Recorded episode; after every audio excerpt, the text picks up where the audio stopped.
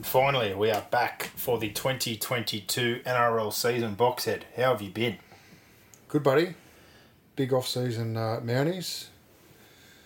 Plenty to um, plenty to like about the new season. No footy since the grand final either. Like we haven't had any rep games, any tours, no World Cup obviously. So yeah, it's been interesting. It's been good to have the uh, the two weeks of trials televised. That's been unreal. It's about time they've done that. I reckon that's probably a few years overdue. But uh, yeah, all in all, good off season. Plenty happening as usual. Yep, it was certainly uh, a good break. I think after two years, and obviously we had the back to back. We had Origin at the back end of the season. We did extra shows, obviously, like everyone during the beginning of COVID, to try and fill in some time. So it was nice to have a bit of a break in between the off season. And apologies again. Obviously, put the post up earlier. We were going to record last night, and we usually do like to do this a bit earlier. But with football and uh, obviously the, the rain and flood event we've had out here the last week, it's been a, a bit hard to get away from work. But we're finally sitting down to do this. So you've still got a week um, to absorb it in. So Plenty of time. just have to uh, get stuck into it over the next few days before we do our weekly show next week. But I guess you know, first week is always a bit of a roll of the dice. So more importantly, seven days to take in the preview for all sixteen clubs, which is what we do. We go through the squads in depth. We look at gains, losses, talk about some up and coming players, some thoughts about the season ahead, and we build our ladder one to sixteen. We also give some predictions for the punting types out there like ourselves uh, to try and find some value, whether it be premiers, top eight finishes, overs, unders, try scorers, Dally M medals, etc. We do all of those things while we do our season previews. But before we jump in and do that, we'd like to welcome back two of our biggest supporters, Penrith Solar Centre, are back again, Boxhead, Jake and the crew. I Getting think it- married soon, the big dog. Oh yes, I think it might be year number five, possibly, with Penrith Solar on board. So as we say every single year, and we've always said, I work in that industry. There's not much better investment you can make than solar these days. Um, No, it's halved our bill, so Jakey helped us out. Yeah, we're getting credits, and I know plenty of people who are doing the same thing. So if you're looking for a solar system, there is no one better than Penrith Solar Centre and Bluebet.com.au. Great supporters. If you're going to bet with anyone, bet with a real true blue bookie in bluebet.com.au. Download the app today or visit the website. Uh, they're back on board with the charity account and supporting the podcast, which we're able to donate some money to a very worthy cause last year in the Bears of Hope. We'll come up with a new charity for this year, but uh, a big thanks to them for coming on and supporting it as well. So Yeah, unreal. Unreal. To, we uh, really appreciate that support, and uh, we love a punt. So Hundred percent. So those two there, like I said, if you're looking for a good solar system, there's no one better. And if you want to have a punt, do it with bluebet.com.au. Before we get going, rule changes this year finally to a minimum. Uh, the only real significant one should happen a lot earlier is you now get a penalty inside your own 40 metre zone, which again nullifies the disadvantage you had originally, like we've been talking about for over a year now, where every time you give away a penalty play one or two, it doesn't really matter because you've Yeah. killed the other team's momentum. You've pinned them inside their 20, and the only advantage they get is they get bashed for an extra tackle. yeah, Now there's actually a consequence for your actions. It's coming out of yardage, which is, we've seen in the trials, 20, 30 metres and potentially heading straight into good ball. So, yeah. But what I, what I don't like is that you've now created essentially two parts of the field. yeah. There's penalties for certain things in some parts, but not in other parts. I just don't. I, I don't like it at hmm. all. But I think this version of the of the rules is better than last year's version of the rules. Yeah, So- I think the only other thing we've seen it being hot and cold is the definition of like you're saying inside twenty, giving away multiple penalties, and the consistency of sin binnings after. You're never gonna get penalties. consistency We that. never see that. We've You're seen games where there's five or six penalties. We've seen one or two last year where after two or three penalties with no warning, someone got sin bin. So, It's going to be Uh, referee mood, what the yeah. crackdown is for that week. and we'd like to say we'd see consistency. We've already had one thing this off season which has caused a bit of uproar. Ricky Stuart very unhappy with the Jordan Rapana deal that you know they asked about playing the All Star game and if it would make a difference, and apparently it wouldn't. So he played the game. He ended up getting himself another suspension, and then after the fact, Reece Walsh and the Mel, uh, sorry, the Warriors and Brandon Smith and the Melbourne Storm have exposed the loophole that Latrell Mitchell did for the All Stars match, and Canberra have come back and said, "Well, hold on a minute." Um, I sort of see their argument, but I don't. Like, in the end, Rapana did some stupid things He did need to get- himself yeah. suspended. yeah, So but I still I- I'd be happy if the NRL came out and said we'll take a match off his suspend off the sentence that he's got at the moment. Yeah. I think that'd solve it. And that's what I was kind of thinking. Like, I get it if he didn't play, but at the same time, he tried very hard to get himself charged in that Yeah. game. So, It's still ridiculous though that you say two different things to two people. Where a couple of weeks ago you're telling another bloke, "Oh, no, it doesn't count." And then next minute you got two guys getting the game off Yeah, for it. I "Oh, agree. I, I think count." So- Rapana should have one game dropped off whatever he owes. Yeah, uh, and the last thing we'll talk about a little bit at the end is where the Dolphins are tracking for 2023. But let's jump The in. Redcliffe Storm. Oh yes, basically so far, Yeah. trying to sign every Storm player of the age of 30. Um, but let's kick off our season previews for a huge, hopefully 2022 NRL season. And the first team we've got is your Gold Coast Titans boxhead. They finished eighth last season. They were sixth in attack. They were tenth defensively. They had a 10 and 14 record. Um, they couldn't beat the best. They were up and down at times. We saw some glimpses. There were some good signs, I guess, at the back end with some young guys. Jayden Campbell was good. There were some really good signs out of Beau Fermor, who had a really bad knee injury after being the best under 20s player at Newcastle. It's taken a few seasons, but there were some good signs there. Um, Tino, obviously, a lot of people when they leave Melbourne worry about players on big money, but Tino certainly delivered and is now the club captain. Um, what are your thoughts about the Gold Coast Titans for 2022? Oh, look, I think the obvious one is they really need to back up their finals performance last year and take a step further. But I've got concerns with the, the loss of Fogarty. I think it's going to be pivotal. And in the small little glimpses we, we saw of Toby Sexton, I'm, I'm not quite sure whether he's ready to be the halfback of a finals team. Mm. But that remains to be seen. It may, may be that he develop, develops into that. Uh, they what did they squeak into the finals last year with ten wins? Yeah, 10 wins was Um, logjam with them. New, I expect them to probably improve by a win or two. Um, but yeah, they're they're a hard one to get a read on because they, they haven't really they don't have many gains. Uh, they've, they've had a few obviously significant losses, but yeah, well, Liu. re-signed a lot of players. Like they're going to have to rely on the likes of Tanah Boyd and Jayden Campbell and Erin Clark and Bo Moore and those types of guys are going to have to really step up now. Uh, Toby Sexton, they're going to have to step right up and fill into those positions where, you know, they've had guys retire or they've moved people on. So they- they're just going to have to take that next step. And Toby Sexton's probably the the one who's going to be on the hot seat, along with Erin Clark. I think it's a big year for Erin Clark because they've moved Mitch Rein on, and they put a lot of faith in in Erin Clark. So he really needs to step into that nine jersey and make it his own, and Sexton really needs to step into that seven jersey and make it his own.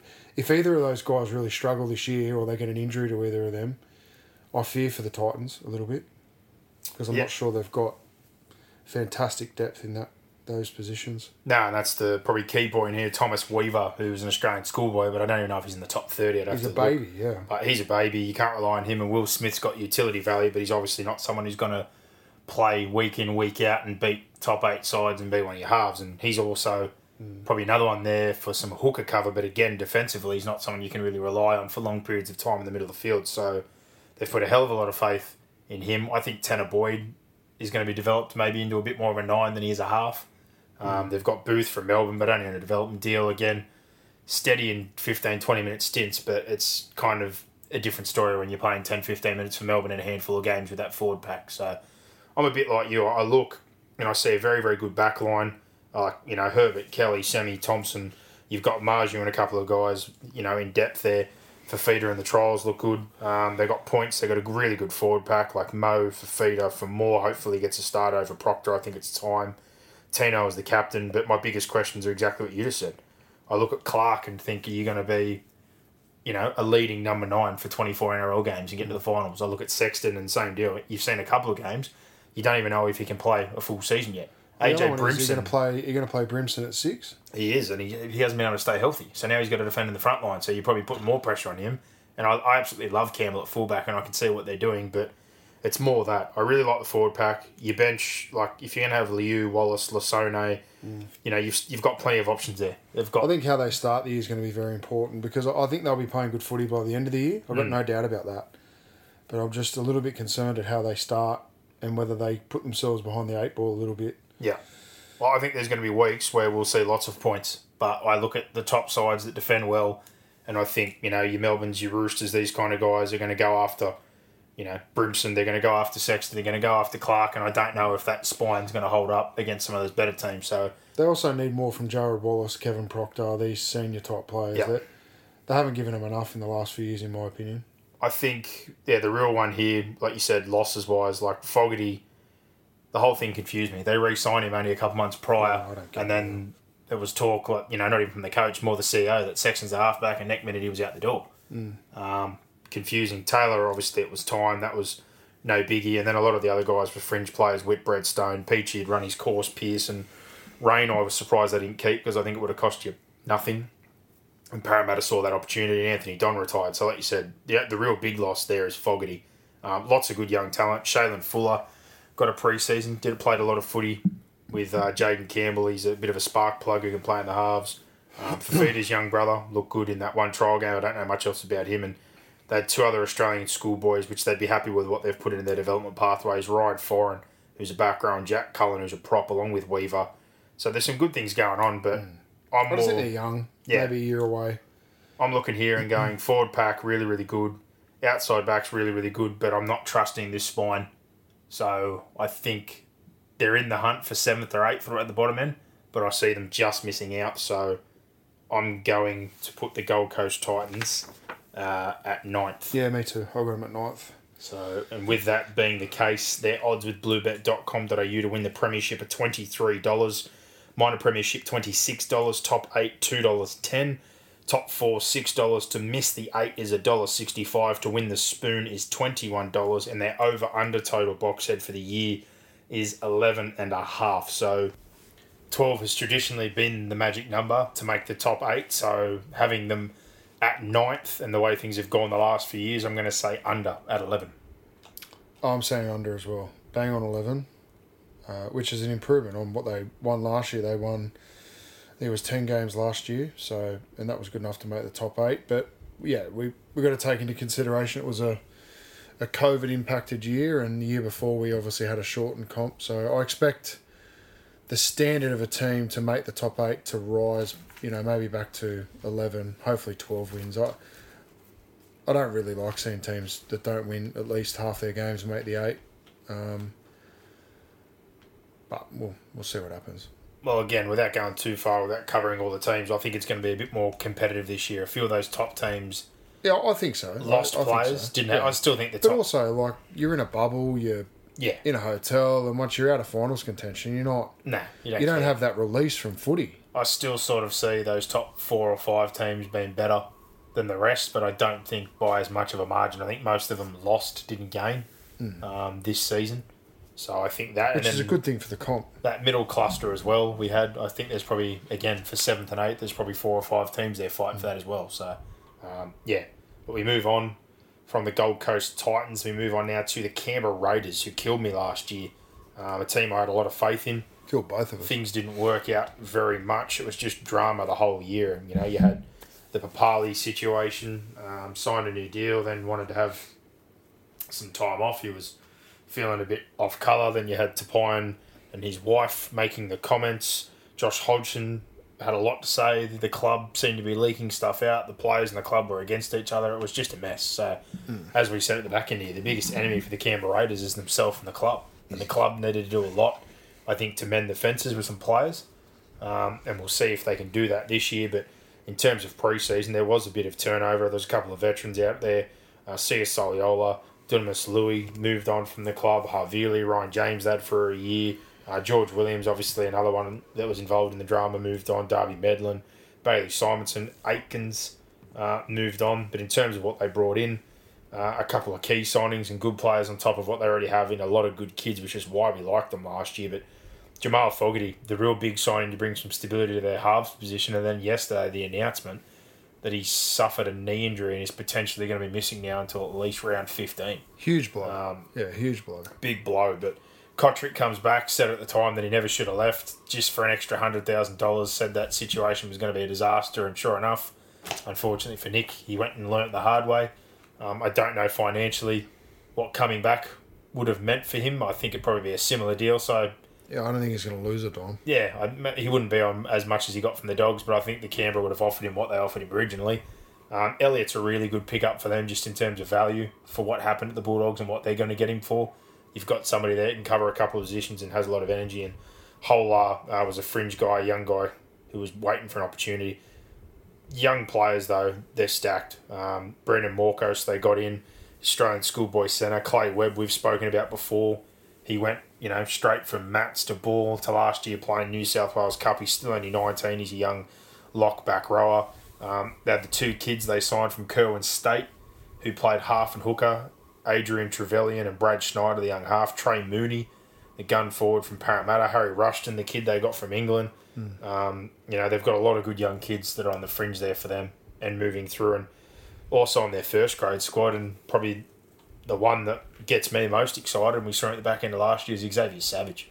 Um, yeah. The talk about, you know, you can't move Chance, you can't do this with Chance. Like, Chance to me, outstanding player, super busy, really important for the Canberra Raiders. But in terms of creativity, ball playing, and explosive, um, you know, ball running in terms of tackle, being a threat inside 20, Chance is not many of those things. Chance is a really solid, hard working player who'll have 20 really good carries, push around the football, be super busy, and he'll just be all over the field. But Xavier Savage has things you can't teach.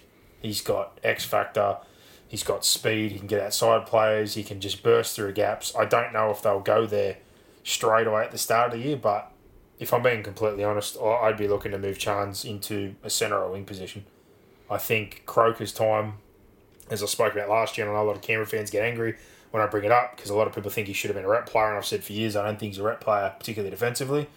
But now with what they've got coming through in their outside backs, with Cotric back, Rapana is still there, Chris they had last year, Timoko. I know Smith Shields has now done his knee, but I think they've got so many good young kids there. But even from a cap perspective, um, you know, Croker has been a hell of a servant, um, and they've done their best to try and recover this knee injury he's had. He's had some stem cell treatment there to get him back on the field. If I was Canberra, I would have been looking more towards trying to move him on. Um, I think it's time for Savage to play fullback.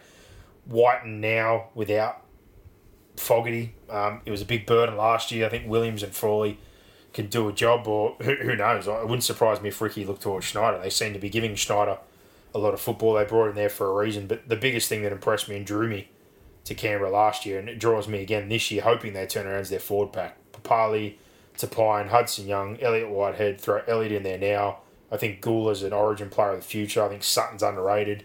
Harrower Harawira Naera off their bench. And that still excludes uh, the bloke that I just mentioned, Trey Mooney, I think will be a really good player long term. Clay Webb when he eventually plays. Horsburgh was really good before injuries, had issues there, but I think they're stacked in their forward pack. They are, yeah. Providing that they uh, they stay fit and healthy there, I think the, the key there is going to be the Josh Hodgson yeah. scenario. It's a big question. Have they mended now, that fence? Now, we know what uh, Canberra are like without a seven. We, we saw that last year and they struggled. So it's just going to be trying to get Fogarty back as soon as they, they possibly can and hope that they can sort of be 50 50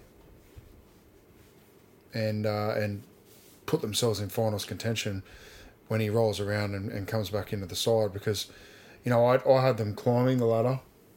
Uh, but yeah, it's it's sort of puts them back in that same situation. So they're going to need some guys around that to step up. Mm. They've got a lot of good young players there, no doubt about that, and you've highlighted that. I so think, I think the future there is is really really bright, yeah. and you know then it, I'm not going to say it's impossible, but it's highly unlikely that they're going to have a season like they did last year with the off field and the, the, the, injuries, and you know maybe a bubble just didn't suit a team like Canberra. Well, maybe not with what was going on, where yeah. you, you spend extra time around each other when you've got beef, but. If the club's mended defences, the Hodgson thing worried me because it was still going in the off season. There was talk he was going to the Tigers. Was it 2019 he, they played in the grand final? Yeah. 20, like, you know, you think about that, that's our last normal season. Mm.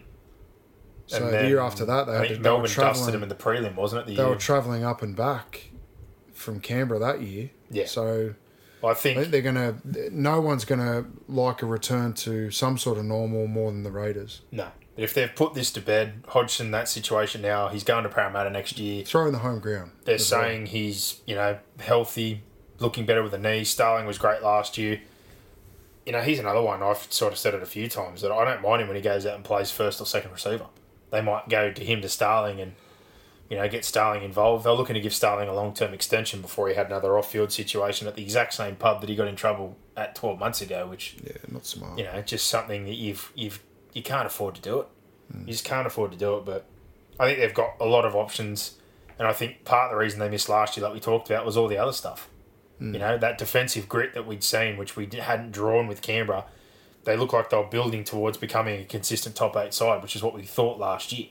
I had them in the grand final. I thought they were going to be that good, and it, the wheels just absolutely fell off. Yeah. Williams wanted to go. Players are arguing. Players are going after the club. Guys not doing their job, but I just can't see that again. Papali can't be as bad. I think Tapine, the way he's played in the the off season and the potential there. Young Hudson Young, he's got some silly stuff in his game, but I really like him. I really like Gould. I think Sutton's underrated. Like I said, Harry Nara was great off the bench. Elliott's got a point to prove. Um, you know, having Cotric and Rapana, you got yardage. They've got options in their centres. Like I know they're going to give Croker the right to probably start there, but if, if Croker does get injured and pushed out, you know, Chris showed he could do a job. I, I'd honestly move Chance to one of those spots and get Savage back at fullback. Um, they've just got options, I think. They've got options there. Halves, you know, like you said, someone's just going to have to do a job, whether it's Williams, Frawley, or they give Schneider the keys. Someone's just got to steer and kick. But if Hodgson has his head on, those few forwards are recommitted and they want to be a threat, I think they can do enough um, and get themselves into like they were still hanging on last year despite everything they they'd were. done. They were. So I know again we're, we're relying on everyone being on board and a lot of things to go right, which is hard, especially when you lose a seven. But I think they can do enough. Um, I'm, I'm going to back them in to hold on, and I've got them sliding into eighth position. Yeah, I got them eighth as well. So Yeah. I, I probably would have had honestly had them at sixth or somewhere else if. But I could, you know, we've just previewed the Titans. I could easily see the Titans finishing one ahead. Like Yeah. they're they're that close, and the Fogarty the Fogarty issue was the big one for me that had Canberra ahead of the Gold Coast. But now that's an issue. yeah. Yeah, it makes me I also don't. doesn't Think, make me want to flip my pick. It'd be biased for me to say, oh well, the Titans will finish ahead of the Raiders. I, I think all in all, the Raiders are a little bit more experienced, and that's been proven by, by the fact that they played in a grand final in nineteen. But Hmm. they've had some issues that obviously with they've got to have to overcome as well. So- I I think again, sure they've mended those. along bridges. with this, oh yeah, we're, we're talking about talk. last year. Let's just worry about this Yeah. year. If they play their best footy, we're previewing footy. we've heard They play their best footy, they're a top eight Oh, team. 100%. We've heard nothing, which is good. And we said it last year. Every time something happened, we just heard more. Yeah, We need to hear nothing. We don't want to hear 360s and this is happening at Canberra, this and that. Ricky and the club, players just stick together, no Yeah. talk. And if that's the case, like you said, loaded forward pack, dynamic offload, second phase, two good hookers, two very different hookers. I think Jack, get back to having fun, focus on your football.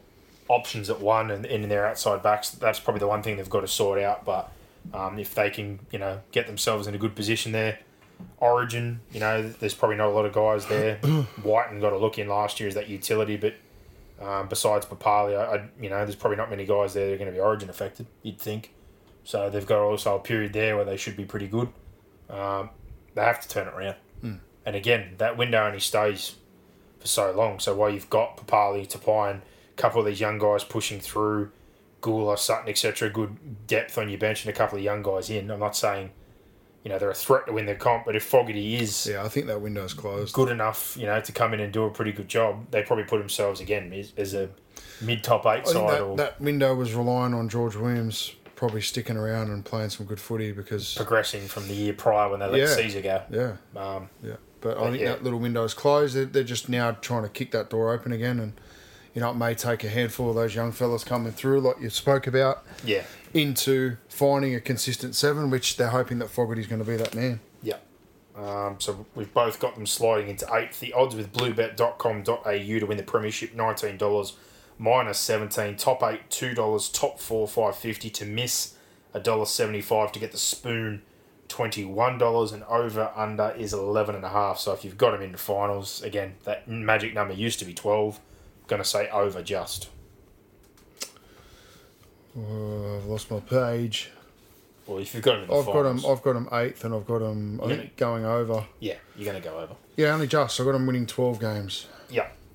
So team two down. We move on to team number three now. St George Illawarra Dragons, who were tipped to get the spoon last year, ended up finishing eleventh, and honestly started the year quite well, but um, had a couple injuries, then had barbecue gate, and things just went backwards from there. Did they win a game after barbecue gate? I don't they did. Uh, things really went off the rails, but There was also a few, you know, a few guys there. You had your Normans and a few that were moving on. Dufty uh, was another one that was a lot of talk around. It's just there was a lot at the back end of the year. There was too much going on. Yeah. Um, they've sort of cleared the decks as well. Lots of guys out. Uh, Clunes moved on. Dufty McInnes signed before he even played a game. Then did his knee. Pereira, Vaughan, Ellis, uh, Williame, Norman, Beale, Britton, and Lomax's younger brother. Uh, they're all moved on in terms of gains. He loves a dollar dazzler. He's gone out again and hit the market. Aaron Woods, Moses Mbye, uh, George, uh, George, who I'm going to call him Blue, Burgess after Blue from old school because he's the recipient of a brand new plastic hip. he's had his hip graft done. Frankie Molo, um, I think he's a solid player, but apparently they spent close to half a million dollars on him. I think that's insanity.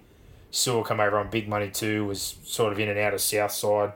Uh, Moses Suli, I think, will be good for them. He looked really, really fit the other night. Gazuski, some value. And uh, old Tau Tau, Moga, getting another run. But in terms of young kids, that's where it's at for the Dragons. We've spoke about it at nauseum. Sullivan, Sloan, and Amone are the future of this club. That needs to be the case. They've got a few other guys there coming through. Connor in the nine. It's pretty solid. Jackson Sherriff, Josh Corrick. Um, they've got some real good guys that have come through that group. But the big one is just this trio, and kept saying it last year. They need to be playing. They need to be in. It looks like Amone from the trials now is an absolute no brainer to start in the six jersey. They had Hunt at seven. Sloan Ramsey flipped the two games. Sloan's the one. There's no question about it. The one there, still for me, Yeah, I can't even believe it's a question. is McCullough at nine. They're apparently trying to turn Sullivan into a nine. I don't understand that. To me, Sullivan's a half. Him and Amone come through together.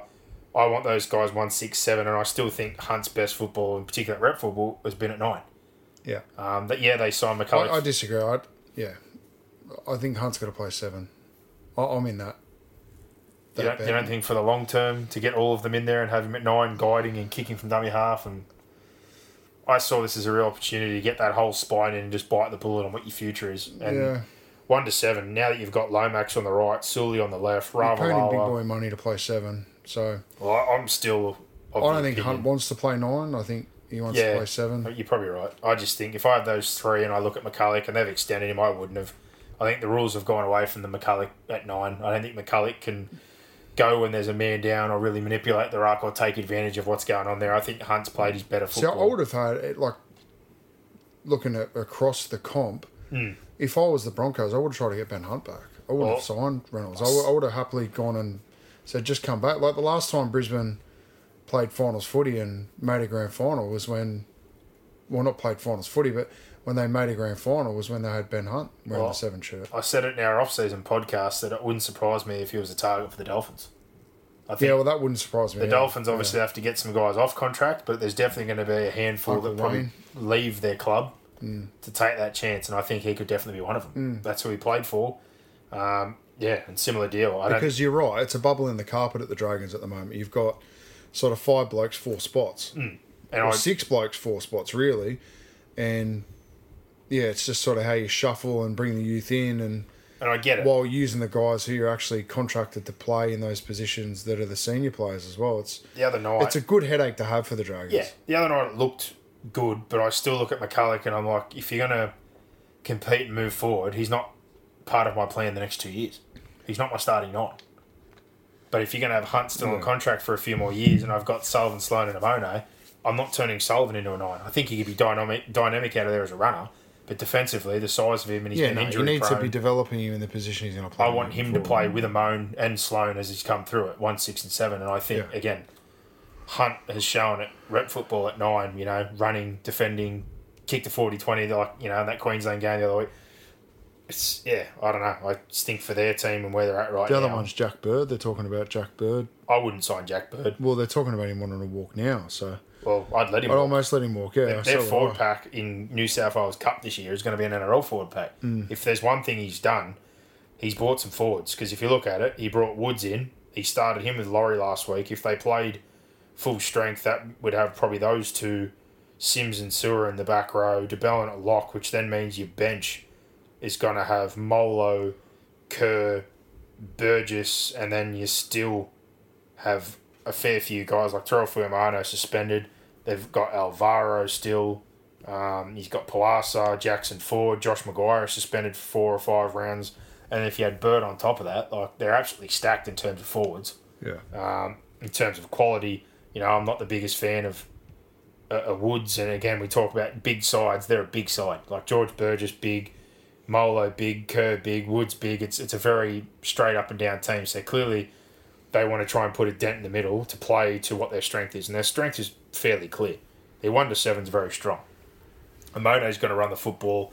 Hunt, whether he's at seven or like I said, I hope he went to nine and Sullivan gets in. Left and right centres, for them, I think it's just going to be put a hole in a team, early ball to your centres. Lomax is quality with the football. Suli's damaging with the football. Sloan floating around, looking to play off the back of them and, and quick, you know, quick play the balls. Um, overall, like I said, I think they're going to be a good nuisance value getting someone like Mbye worries me again as well because I look at him and go, well, if he's going to play him at halves and hooker and these sort of spots, it's obstructing Mm. these kids again. But if I'm looking at this right now and I'm a Dragons fan, I'm like, you know, Ravalawa, Sloan, Lomax, Suli, Ramsey, Amone, Hunt, big thumbs up, one to seven. Yeah. And I want Sullivan in there.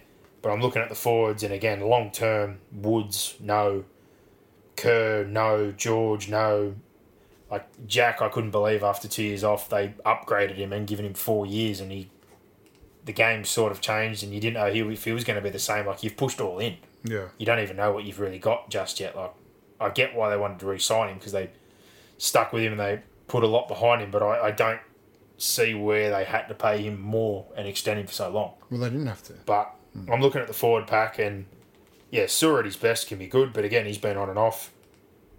Sims, they've told he can move on. He's older. McGuire is just prone to be suspended. They're going to be good nuisance value, definitely. But I don't see enough in that forward pack in particular to do a job against, say, the top four or five sides. So Agree. I think they'll be in the hunt for, say, maybe those seven and eight sort of spot, that cluster in the middle there, but I don't see it happening. Um, I've got them finishing at 11th. But I got, I got him 10th. super excited to watch Sloan and Monet, hopefully a healthy Sullivan, and I think yeah, if they can put put a hole in some teams and move the football to these young outside backs, get bored of those quality centres and have Amone running like he was the other night, there'll be some weeks where those kids are going to be great fun to watch. Yeah. That's for sure. Um, but with bluebet.com.au, the odds for the Dragons there, $41 for the Premiership, 51 for the minor, 350 top eight, top four, $10 to miss the eight, $1.20 for the spoon, $4.50. The over and under is 7.5, so over if you're going there. Yeah, I've got over. yeah, I think they'll win more games than that. And same deal again, just like even Origin, if they take Hunt, um, you know, if Su'A gets another look in, there's probably not a lot there that I think will leave. So during that period, they've probably got a good run.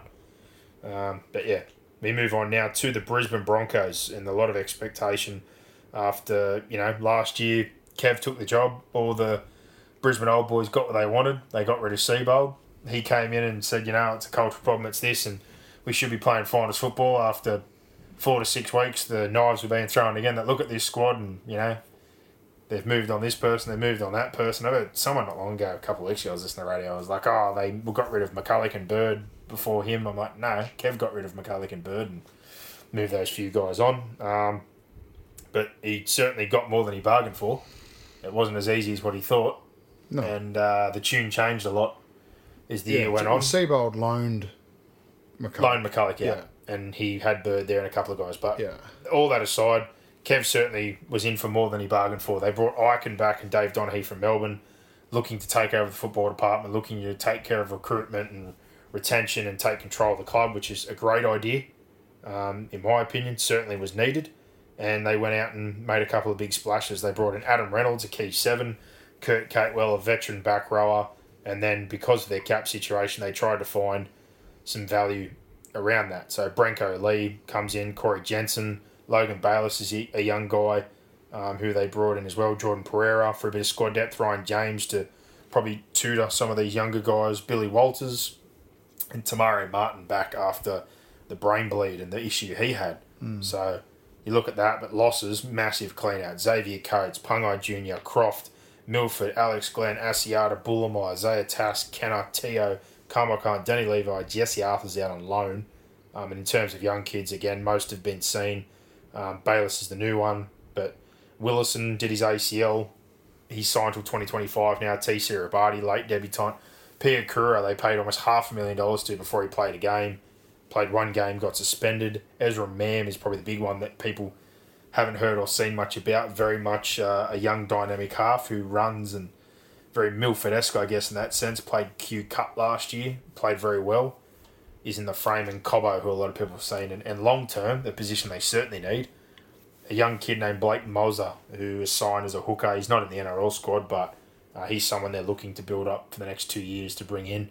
Um, I look at this squad again, and I've got similar questions that I've had the whole time. The improvement individually, or the talent individually, everyone can talk about Haas and Riki and you know Carrigan before his injury. Now we've got Capewell and Flegler and Robati and whatever else, but it's under delivered. Um, it's been very very poor for a couple of years. I know Reynolds is there to steer the ship, but I still have worry over the rest of the spine and the support he's going to have around him. Paix has apparently overtaken Turpin now. Turpin's never really been healthy. Paix has been converted from a Australian schoolboys number six to a nine. Tesi Niu has played fullback. Cobbo's apparently going to play fullback. They talked about Isaako. Now Isaako looks like he's out. I get a real bad feeling that this is going to be another year of chopping and changing and ins and outs and no consistency. And even somebody like a Reynolds who will obviously be able to steer a team, guide a team, kick and, and do some good things. I just don't have a lot of confidence that the spine's going to be stable around him. Um, and then forward wise, similar deal again. Flegler now has played enough seasons, needs to do more, but he's not going to be back. He's suspended to round four. Niu apparently is going to be out for the first few weeks with a hamstring. Willison mid season. Piakura suspended. And now today they've announced that a few of them got COVID.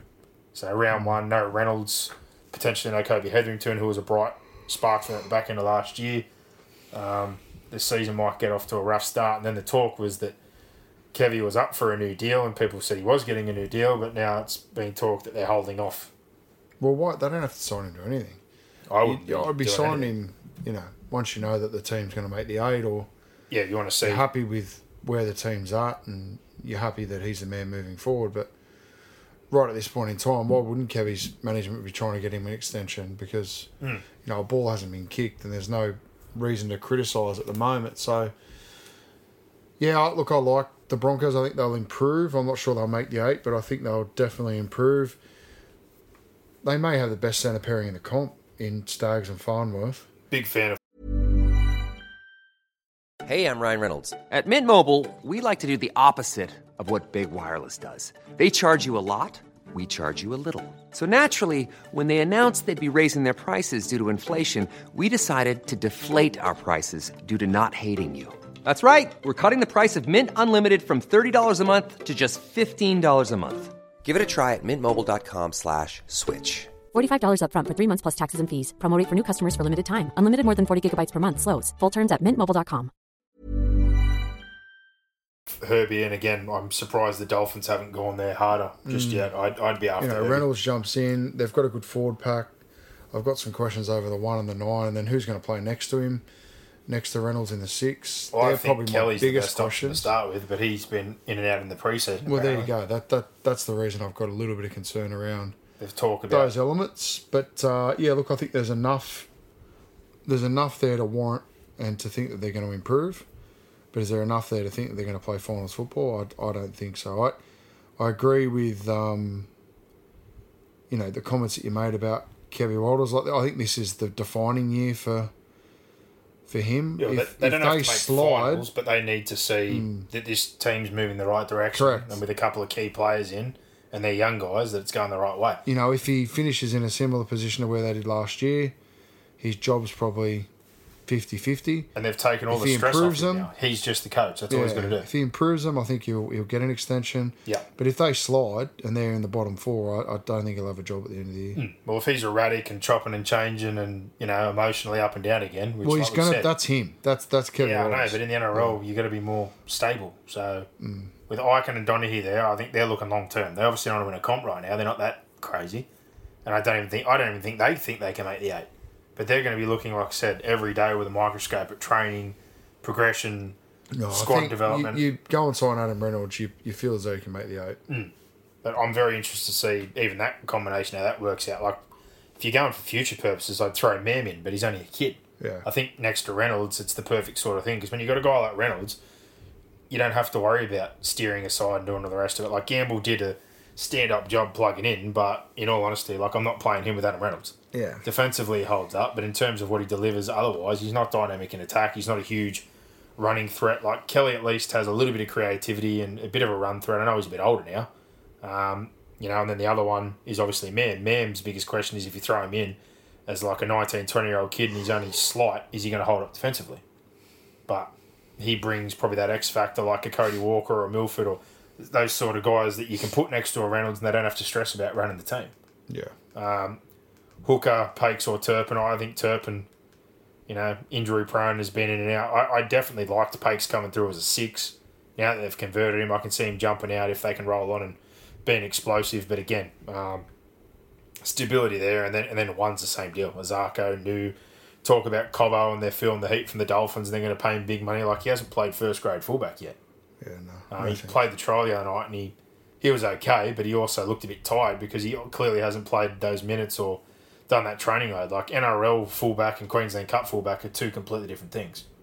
So, Oh, yeah, massively. um, and the other thing's Staggs' health last year, big part of everything. And, you know, also for him, it's not only just health when he was on the field, suspensions, discipline as a whole for this squad. Riki defensively needs to be better. Carrigan now he's back, and like Haas, you could see the frustration, and that's another big worry. Probably just before we move on, the talk around the Roosters is getting real serious. Jared Tokiaho, they've only got a year or two left, and they're going to move on. The Roosters are there, like years prior to him even finishing, trying to get this deal across the line for Payne Haas. And if hmm. I'm Payne Haas and I've done three or four years, and you feel nothing's moving in the right direction, you've had some drama up there with family and that, maybe a fresh start in Sydney's not such a bad thing. But they're, Especially with the Roosters. they're talking a long term deal. They're they're almost offering a lifetime contract now because they're feeling the heat. So I tell you what, if things go bad and things don't look like they're moving forward, and the Roosters sitting there on the outside to try and get him for I don't know. I don't even know what his contract is. I can't even see it right now. But there's been a lot of talk. It's still you know probably another twelve months or so to run. If you lost him and you're the Broncos, you'd be devastated. Massively. Absolutely devastated. But But in the end, what's going to keep him there is to have cohesion, uh, consistency in the, in terms of coaching staff, and a successful season. Like even James, I know they brought him in when they said they needed an older head, but like you know, you had Glenn there already. You had an older head who was a veteran of the club. You've had guys there, Ben Teo. Like to to me make that sort of comment, like were they not contributing to the development of young guys? I don't know. Like I mm. looked at a Bullemor and thought I would have rather keep Bullemor and build him up. He gets to go now to a club that made finals football and got some really good guys around him, but they're still very very young. Um, but there needs to be a big step forward. Capewell hopefully can help Riki develop, in particular defensively. Carrigan off the injury hopefully comes back good. I liked Hetherington, but yeah, it's, it's a big year for guys like Flegler, Carrigan, and then that they've played a couple of years of first grade now. They need to do better. Um, they're still very very young, and yeah, the half situation. He's got six options there, and I just feel it might be a merry-go-round to get in those key positions and not stable enough. So I've got the Broncos finishing thirteenth. I have them finishing in 12th. 12th. And with bluebet.com.au, they're $26 to win the comp, 34 for the minor premiership, $7 for the top four, 280 for the top eight to miss, $1.33 for the spoon, $13, and the over under is 10.5. I've gone under. I've gone under. I think they'll win 10 games. Yeah, I think, yeah, maybe seven or eight, somewhere around there. But yeah, I don't. If they hit 10, I think that's a good season, in all honesty, if they just miss the finals. Uh, we now move on in this random list I've got here to the Melbourne Storm. So last year they finished first in the regular season, got eliminated in the preliminary final. Uh, first in attack, second offensively, twenty-one and three. They set a record or equaled the record, nineteen wins in a row. They exceeded everyone's expectations. Without Cameron Smith, every year someone's moved on. There's been questions, but none bigger than last year. But um, tell you what, they blew those expectations out of the water the dynamic of that forward pack, the two nines having Smith and Harry Grant, even though Harry Grant missed some football, the emergence of some of their squad guys, like again, Nicho Hynes is now, you know, got paid an absolute stack after playing half a season at Melbourne after moving around Queensland Cup and waiting for an opportunity for four or five seasons.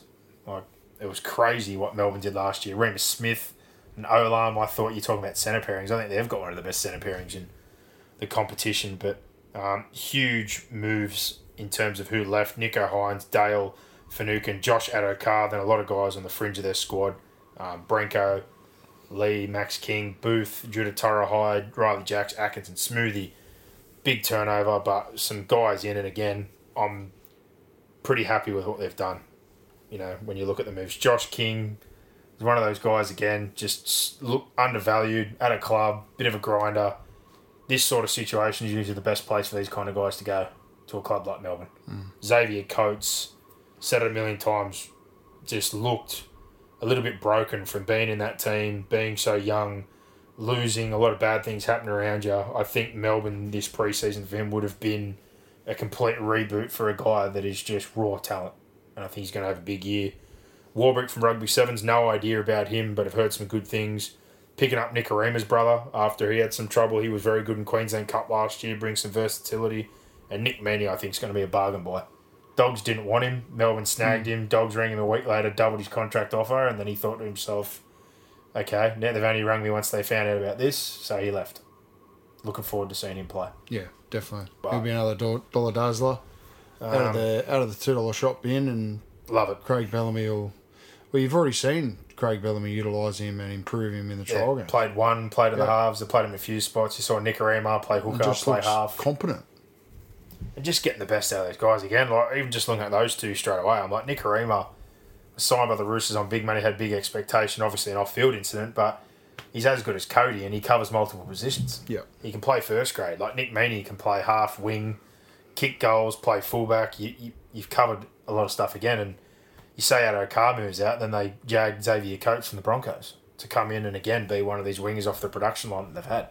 So yeah, I, I see a lot there for what they've lost, but um, probably the hard thing, I guess, to start the year for them, just a couple of guys missing. So Tui Kamikamica, he's on the, the stand down policy for an off field incident. Don't know when that's going to be resolved. He was a big part of their bench rotation. Munster uh, and Cheese, they had downgrades. So Cheese is available round one, which is great for Melbourne because Harry Grant suspended from the game Yeah, it's worked last year, well. so they get him probably in for nine. Um, Munster's now back round two. Chris Lewis back round two. In terms of injuries, Papenhuyzen's touch and go for round one, but the beauty is, like we said, they've got a guy like Meaney there right now, and Cooper Johns, who was looking like he was going to play six round one to cover, is out until round five or six with an AC joint. So Well, possibility there that Jayden Nikorima gets that opportunity, or potentially they talked about Meaney. Maybe they'll move Meaney.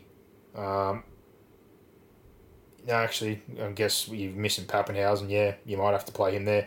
But the other one was Wishart. Wishart at the Dragons, they were saying played mostly halves. I've seen him play some nine in junior games, but they brought him down there to Melbourne. They've had him train with Billy Slater as a fullback. They've also coached him up as a nine. He was very impressive on the weekend.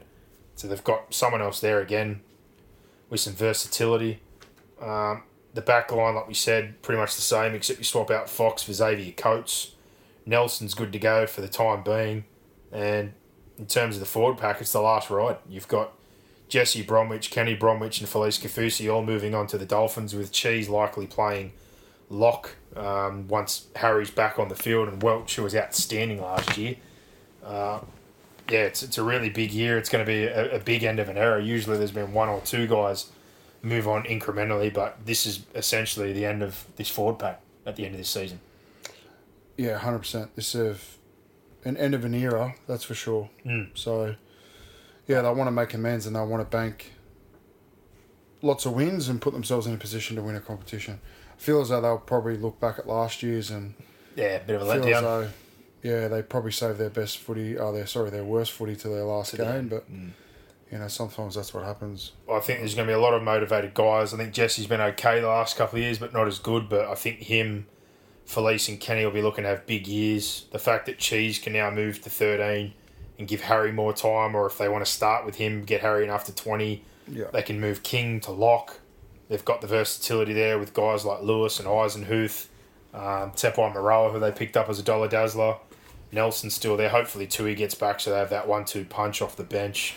Um, and then, like we said, the outside backs. You've obviously now got Meaney there, Warbrick, who they're working with for cover. Eremia, I thought tried hard in the few games he got. Um, and I'm very interested to see Jack Howarth. We talked about him when he was a 16 year old. They signed him there. Melbourne don't give out contracts lightly. This kid still hasn't played first grade. They gave him five years, $2.5 million. So he's clearly someone that they see as a, a future back row for one of these guys that's leaving. Um, he can also play centre. He's definitely mobile enough to, to play there. He might see some time off the bench. I also like Loiero, the other young back row, who got some games at the back end of last year. So, um, but the biggest thing for me moving forward that people question when will it finally fall down? If you've locked in Munster, which is looking likely, Hughes, who still has another year to run, but they're talking contracts with Harry Grant and Papenhuyzen. If you've got a good spine, Yeah, you can fill in the rest. you can move forward.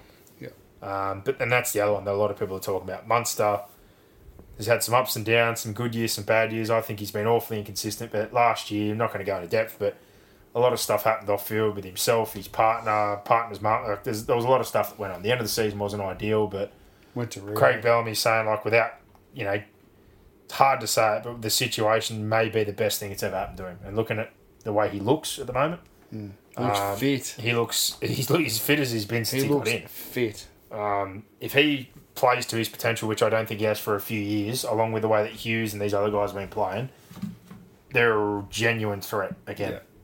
Um, but yeah, I'm I'm excited to see Jahrome Hughes and hopefully this version of Cameron Munster play together with a healthy Papenhuyzen and Harry Grant. And um, anyone who thinks Brandon Smith won't play to his potential because he signed anyway, I don't think you know Brandon Smith. Yeah, he's just crazy. Brandon Smith is one of those guys that just loves footy and he's a psychopath. Yeah. So I'm awfully optimistic, and everyone probably think I'm biased because I'm a Melbourne fan, but I think they're going to have a big year. Um, I think they're a chance to win the competition.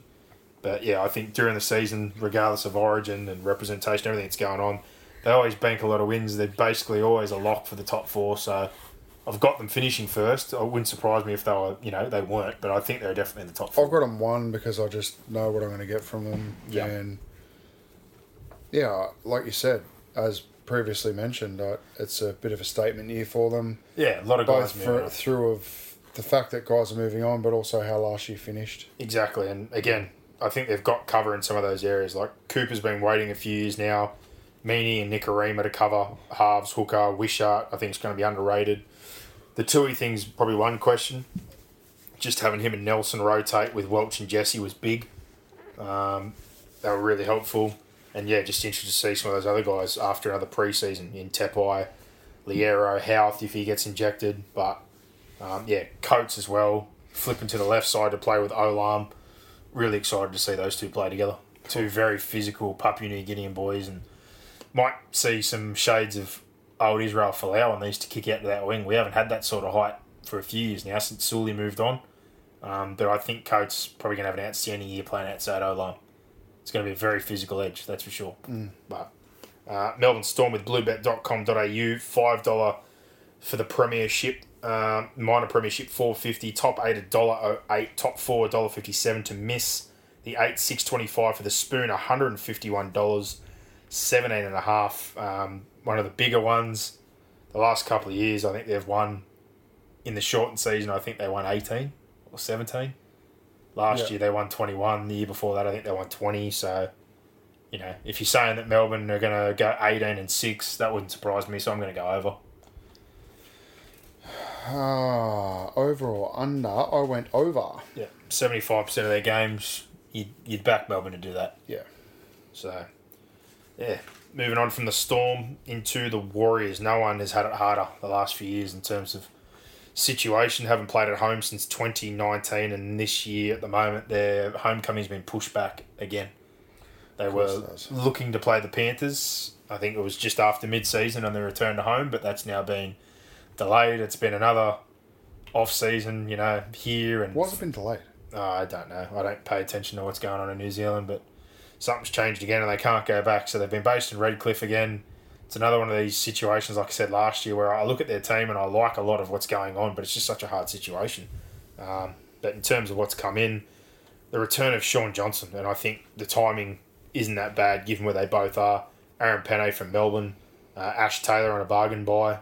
Good to see him in a different environment and how that plays out. And if he does play, and Jesse Arthur's on loan, losses. They moved on a lot of guys. I think mostly through what they had internally, in particular on the outside backs, moving on from Marmolo Fusitua sort of surprised me until I seen the outside backs in Pompey, uh, Rocco, uh, Vallejo, young guy they've got Cozy. They obviously have a lot there that they're looking at and thinking they can get a bit more value for money.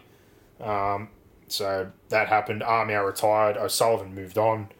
Uh, Kane Evans, that needed to happen. They moved him on. Paul Turner, Hiku, Tanoa Brown, Chad Townsend was on loan, but the big one was Roger Tuivasa-Sheck going back to rugby, which is already become a bit controversial because you see Walsh and you're like, wow, they've mm. already found somebody. And within 12 months, they have the off-season issue, they back him up, they put their arm around him, and already now we're here and he's unsettled and wants to go back to a Queensland team. So if you're the poor Warriors, you're like, well, Great. fuck, mate, we put our arms around you, we got you out, we Well, they're essentially a Queensland team anyway. yeah, that's what I was aren't about to say. You're living in Yeah. Queensland, but you've pushed the chips all in. You've taken the kid on board when Brisbane basically brushed him and have completely, you know, shit the bed on this one.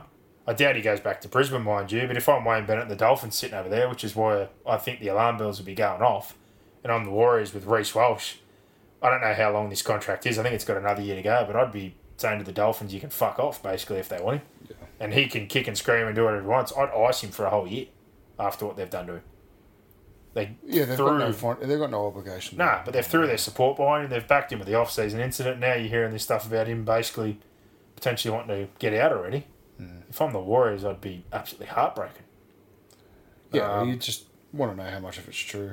Yeah, well, There'll be conversations going. On. We're going to find out. But I think, yeah, the fact that Johnson's come back, probably good situation for them. A bit more stability at the back end of the Sharks there, learning a bit like Benji did at the back end of his career that you have to be a different player. Um, in terms of who he plays with, I'm a big fan of Chanel Tavita Harris, but in the trials, they were flipping between him and Walsh playing at six to get Walsh on the ball a bit more because he's actually a very good ball player. Yeah. And having Tavita Harris come from the back, my only issue there is Tavita Harris, outstanding defender, can iron blokes out. Walsh in the front line, I don't know if I'm as confident Yeah, I think you just want them flipping in attack. I'm happy with that. Um, maybe also because Walsh is suspended, or now he's not suspended. Um, he can play straight away round one. There's a bit of versatility there, but I reckon it'll be Tavita Harris and Johnson, Walsh at the back. Rocco Berry last year, big fan of him in the centres. A lot. Pompey looked pretty good as well at the back end of the year, but you're probably going to have him, those two in your centres with Montoya and Dallin. Their forward pack at full strength is great. Um, if you've got Fonua Blake, potentially Katara on one edge, Aiken looks like he's going to transition Curran's, uh, you know, progression at the back end of the year and then be able to bring off the bench like a Murdoch Masila, Lodge, and they've got some other guys that they can roll through there. The, the big one missing, obviously, is Tohu Harris. Late knee injury, he's not going to be available till mid season, but um, with Fonua Blake Lodge and a couple of those big bodies, they've got dynamic guys on the edges. Johnson being back there, their spine, their yardage. I, I think they're definitely going to be able to do some damage. I think it's the stuff that we usually worry about from the Warriors consistency, discipline, just coming in and out of games at times. And it's year three, basically, as nomads of the rugby league world. They're, you know, when does that wear thin? Or does I think wear it's thin? already. I think it's already one But thing. if you have things like Walsh and you get injuries early on or things get a bit ugly, it's one of those ones again where I think they're one of the only teams that has excuses now because they're still sort of living this bubble life. Not essentially a bubble life, but they're still living out of a suitcase for a third year. But I think there's definitely some talent in this squad. Um, I don't know what happens with Ash Taylor, but I think it's good that he's out of the Gold Coast Titans. The million dollar thing's done. Now just get back to football. If he gets his opportunity, it's a pretty handy forward pack to play behind. A lot of talk around Nikorima, you know, does he play off the bench as a utility? There was talk he wanted to go back to Brisbane. He's another one I reckon will be straight back with Wayne Bennett with the Dolphins next year in some sort of role. But um, if Harris comes back into this team, they're healthy, and Johnson stabilises things in the halves with Walsh and Tavita Harris. I like this back line. I like this forward pack. I think this could be a finals dark horse if things all went right. I don't think they're threatening, but things going right, I, I think the Warriors could play finals football. On, on best form, yeah. I don't know if I have enough faith. Harris missing um, early sort of hurts my soul. I love Toe Harris. He's been outstanding since he left. Um, and yeah, the Walsh stuff early. Hopefully, bit better luck with injuries. And I'm hopefully keen to see young Otakolo play a little bit more out of nine. I know they've extended Egan. I'm a big fan of Otakolo. Um, but yeah, I think the Warriors are a tough one to get a read on just again with that situation. I hope they get to go home at some stage this year. Oh, yeah. They, yeah. In the end, Don't get me I, started on that. I've got them finishing 10th. Uh, I've got them finished 11th. All right. Um, with bluebet.com.au, $41 to win the comp, 41 to win the minor premiership, $4 for the top eight, f- top four, $10 to miss $1.20, spoon $7, and over under eight and a half. I've got over at eight and a half, I think nine or 10. I've got them over as well. I've got 10. So right around that mark. Um, yeah, moving on. The Newcastle Knights, seventh last year, fifteenth in attack, eighth defensively, twelve and twelve record. Plenty of drama last year early on with Pearce in the off season. Then he was injured. Then they had the drama with Ponga, who was in and out, injured. Was he going to play Origin? He wasn't going to play Origin. They made a very late push um, on the back of outstanding play by their forward pack and Brailey really steering the ship, but ultimately at the back end they got done early in the finals again, week one. The outside backs were poor, way too many errors out of yardage, put pressure on their forward pack. And again, if you're missing guys out of your spine constantly, they're not playing together, it's going to be hard to play finals football. And now they're coming to this season with Pierce having left the club. They haven't been out. They've replaced him with Adam Clune, who I actually like as a footballer. I think he's solid, but again, hasn't played a full season at half, steered aside. Um, and then Jayden Brailey's torn his Achilles. So you've essentially lost your seven Yeah. 7, 9. and your nine after, again, never been able to keep those guys in the field. And they're the reason at the back end of the year that steered you towards the finals. With a guy like Ponga, who again's been hot and cold and beaten up on bottom eight sides, hasn't really delivered against top end sides yet. He was injury prone last year, and a lot of talk again about him in the off season about big contracts, Dolphins moving on, and All Blacks and rugby. Been, he's been linked to bloody everything, and now he's the captain. He's apparently going to have a long term extension. This is his team moving forward. Uh, I tell you what, he's going to have a hell of a lot on his shoulders this year because with those two guys missing, he's going to have to do a fair bit in attack. Yeah, he's, he's definitely going to need to be stepping up. I think that's what they need from him. They're paying him marquee money. They need consistent marquee performances from him. Simple as that. Um, and the captaincy, he needs to be influencing other players and, you know, demonstrating those leadership qualities that he probably hasn't demonstrated in a consistent basis. But um, they're certainly going to need it now, particularly with those guys moving on. You know, and Brailey. Pierce moving on. Brailey, season-ending injury. I think mid year or late, they're saying, but still by that time, the damage could be done. Yeah, there's going to be a hell of a lot left on Kalyn Ponga's shoulders this year. So Yeah. you know, let let's see if he can grit out a couple of wins and you know if you're the best player on the team and you're on marquee money like he's on what he'd be on close to a million dollars a year. he's over a million dollars, I think you they've need said. to be um you need to be winning your team games. Yeah. And they've now put it on him that this is your club. You are the captain. We want you here long term. Yeah, You know, so now there's you a need lot. guys like Bradman Best to be playing more footy. Yeah, well, that's what I was about to say. See some growth in some of these young players and the one signing they made, which I think is excellent because their outside backs need that leader, is Dane Gagai. Dane Gagai will show yeah, you signing. toughness, yardage, and being aggressive in defence. But Bradman Best so far has not been able to stay on the field. And even in the trial the other night, straight away again, ankle problem. Off, yeah. So he needs to stay on the field. They need some stability in their wing spots. They've had Hymel, they've had Tuala, Dom Young's Look like he's had a couple opportunities. Edrick Lee played before that, before getting a long term injury. Um, you know, I think Fords, they're outstanding. The two Saifitis have stepped up in leaps and bounds. Daniel, in particular, outstanding. But back into the year, we saw some growth in Jacob. Barnett, I think, is really, really good. Frizell was still a bit shaky health wise, but he looked really good the other night. The big one for them as well off the bench, they want to see Dra Momasia deliver this year. He's had two really bad injuries. He looks healthy. He looks like he's ready to go. Along with Klemmer, who looked a bit frustrated at the back end of last year. There was some talk about him moving on. I certainly think they've got enough in their forward pack to keep them in games and be gritty for the majority of the year. The question is, now that Pierce and Brailey are out long term, if Clune, I think Clune will do a solid job. He'll steer, he'll kick, he'll do his Yeah. job. But can Ponga He's not Pierce. no, he's not Pierce, but can Ponga and Clifford do enough with him and Randall at nine, who again is going to do a solid job to win them games of football? I think they're going to struggle for points. I think teams are going to double up on wherever Ponga is on the field. Um, I think he's going to be the man you're looking for.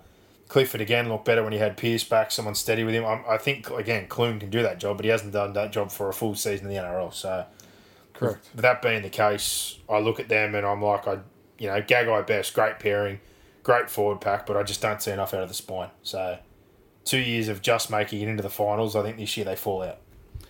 I agree. Um, in terms of what with they've got on the fringe as well, there's some good kids there. But again, if we see them, I'm, I'm not sure. Like they're talking about playing man as that new style 13 and Phoenix Crossland helping out at 9 or 13 as well. Um, they're obviously trying to, again, add another layer to their attack. Um, they've got some young halves there. Krystian Mapapalangi. Nathaniel Sasangi's had raps on him for a long time, hasn't really seen the field that much. Um, Christian Valera, a young centre, is supposed to be a, pretty decent player. Uh, and there's uh, another young prop. I think the last name sort of evades me off the top of my head. I think it was Manana. Manana Mama, and there was a, a hooker, Mitchell Black, who hasn't got to play for two years. Like, COVID's really put a hurt on some of that. But, yeah, I- I'm not awfully optimistic, unfortunately, for Newcastle fans. Me either. And, yeah, I've uh, got them finishing 12th. I got them thirteenth. For the Premiership with Bluebet.com, they are $29, $34 for the minor Premiership, top eight, $3, top four, $8 to miss, $1.35 for the spoon, $10, and the over under is 9.5. So that's right on the border again. Nine and a half. I got them under at nine. Yeah, I think I'll go 9 as well. Wouldn't surprise me if they won 10 or something like that and sat there with that forward pack, but yeah, it's just a lot from that spine, that's for sure. And yeah, not really confident about that. And um, Roosters, we've got here as our eighth and final team. We're going to break this up into two parts just to do with uh, work and the flood situation and the time of night we've got here. So we're going to come back tomorrow and do the other ta- eight teams just so we get something out because it is almost midnight here. But to finish off for our first eight teams season previews, we have the Sydney Roosters here that I've picked out. They were fifth last year in attack. They were fifth defensively. They were fourth, sixteen and eight. What a season they had, considering the circumstances. They lost Cordner, Friend, Keary, Collins, and Josh. Uh, sorry, Brett Morris, basically in the first four rounds or so. and you looked at that. as well. Yeah, I had them as well. Sorry. You're sitting there in the first four rounds going like, you've just lost five starters. Like, Yeah. crazy. What, what are you going to do? And they just battled on. And They made the eight we saw guys come in and comfortably. you know, the best thing is not only did they get guys coming and play above, they also blooded a lot of guys that they probably wouldn't have planned on doing for at least, you know, another 12 to 18 months. And people did a job. Like, you know, Tukapua, Naufahu Whyte, Fletcher Baker, um, Egan Butcher, Suaalii, they obviously got the debut. Walker was bust at the back end, but when he was healthy early in the year, he played very well. Hutchison, when he came in, got better and better and more confident and showed that he can be a competent backup. And the way Jared battled through his injuries and the way he played and the development of Tedesco almost into more of a almost half style fullback and Manu when he got hot before his face got caved in was absolutely outstanding as well. Um, there was a lot of positive for the Roosters moving into now because when I sit here and look at losses, I have all those names I just said to you: Friend, Morris, Brothers, Cordner, etc., and Keary out for the year. But all those guys didn't play for the whole year. Yeah. So essentially, they're not as big a loss because it was they were gone within the first few games. I don't even count them for this season because they essentially weren't part of last year, and they just missed the top four. Mm. So then you put Keary back in, you get all these other guys back that you've had injured as well. You've had Sitili come in and essentially replace Cordner and be super dynamic. You've got Crichton on the other edge. You've got Walker played the way he did last year without Keary. He's going to get Keary back with, with him. That now takes pressure off Tedesco. I don't have to worry about being on the ball so much and being so dominant. So he'll be free to pop up where he wants again. And then in the centre position where you lose some quality outside backs, you get Momirovski, who's just floated around from Premiership winner to Premiership winner, who comes back and fills in now on one of those edges. And Tupou's ever reliable. The wing spot, they've got options whether they want to play Suaalii or Kevin Naiqama, who's come back as a veteran. Billy Smith, who's had a terrible run of injuries, but again can play centre wing. Your halves depth now with Keary and Walker because you played Hutchison and you've had Lam, you've got options there. Um, hooker is a situation that I'm interested to see. I think they might use Watson there more than what we expect. Getting him back, I think, was a bargain buy. A guy that can play a lot of positions, very dynamic, a great pickup. Um, and then the forward situation, I think they just get better. Like Jared now gets Collins back. Taukeiaho was injured all last year. If those two guys are healthy, with Collins back in the mix, Renoff for Tony, I think will be a great value buy for them from the Bulldogs. for a couple of rounds Yeah. Mounties last year. He's unbelievable for us the day we beat Penrith. Hundred percent, and if Radley doesn't get suspended and keeps playing that link role, I think they're going to play a hell of a brand of football. And um, they've already had one setback, which is my biggest worry for them this year is injuries. Egan Butcher, I thought was great at the back end, fractured his foot. Um, he's going to be missing four or five rounds, but they've got options there. You know, uh, between him, his brother Nat, Fletcher Baker, those two young forwards I said at the end of the year, Naufahu Whyte and Tuku, good players. Kieran played some footy for him. Smith will be back. Hutch, Lam, Lussick, Verrills will be looking to push his case as well, especially with Cheese on the way. Now they've got Watson to cover multiple positions. Um, not only, like I said, do they get guys back almost like a new team from injury, but the few that they did sign were quality signings. Look, they finished fifth last year with half a team, Yeah. so I expect them to be in the top four this year and Yeah. challenging for the premiership. Once all those players come back in, you throw, as you said, Connor Watson in. I think that's an unreal signing. Uh, ran off for Tony. Momirovski's just come out of a premiership winning team. Mm. Naiqama's just won three comps in a row with St Helens. Yeah. Great They're, veteran. they're not they're not bums they're bringing in, and they're going to get an absolute stack back. So, yeah, it's a. You'll even look at the halfback position. They go from Pierce, they get Cronk, they lose Cronk, they get Walker. Um, you know, yeah, again, options. And they chew Flanagan, spit him out, and get Walker, and yeah, just- they're, they're sport for uh, sport for choice. I just see that knock on effect, like I said, that like Tedesco carried such a burden, Jared carried such a burden, they were still so competitive. So you put Keary in with Walker, frees up Tedesco again. Manu gets Momirovski, and you've still got Tupou, and you've got options on the wing. I, I'd, I'd probably It'd be unreal to see Penrith, Melbourne, and the Roosters all fit firing for a whole year. yeah, it'd be good. throw in Parramatta. You know, I think that's, four great teams. that's unbelievable, man. And then you throw in all those other teams that we've spoken about who are probably a player away or a little bit of development away from being in that top echelon. I think it's going to be a really exciting comp. Yeah. So I think again, health pending is the big thing. Yeah, for all those top Um, sides. Yeah, if you've got Collins back in with Jared and Seaward's healthy and Tony can do a job, you've got a good rotation. They've got options at nine, which is probably the one position I still sort of look at and go, without Cheese sort of there, it's probably not the strongest. But if you've got Keary, Walker, Tedesco, a bit like Penrith with Edwards, like Edwards didn't need to be the greatest fullback in the world because they've got Api, Luai, and Cleary. Sort of takes away from one of those positions, but um, they've got pretty good depth that they've built up in all positions. They've got a quality side, and they're right back in the mix if they're healthy. Yeah, So I've got them finishing second, and they're right up there as a premiership threat. yeah. I've got them finishing uh, second, and I've got them over. Yep. And They're over under. those odds with bluebet.com to win the premiership, they're $6, minor premiership $5, top 8 $1.12, top 4 $1.75 to miss the 8 five fifty for the spoon, $126. And the over under, as you just said, is 16 and a half. I've got them over as well if you've got them in the top two. So um, there you go. There's our first eight teams wrapped up for our season preview. Uh, I apologise, obviously, I said at the start we're going to do all 16, but again, uh, as I said earlier, the delay was caused by working in the rain and the floods, and with that situation, we've had a late start. It's now past midnight, so we've punched out eight. We'll get this up so you've got something to listen to, and we'll come back tomorrow and punch out the other eight. Um, and there you go. You have a two part series to listen to before we resume normal um, Transmission proceedings as of next week with our week to week podcast. So thanks for tuning in to the first part of the season previews podcast. We've got eight more teams to go tomorrow to build our ladders. We've got the Sharks, the Tigers, South Sydney, the Cowboys, Eagles, Bulldogs, Panthers, and Eels to go to finish building our ladder.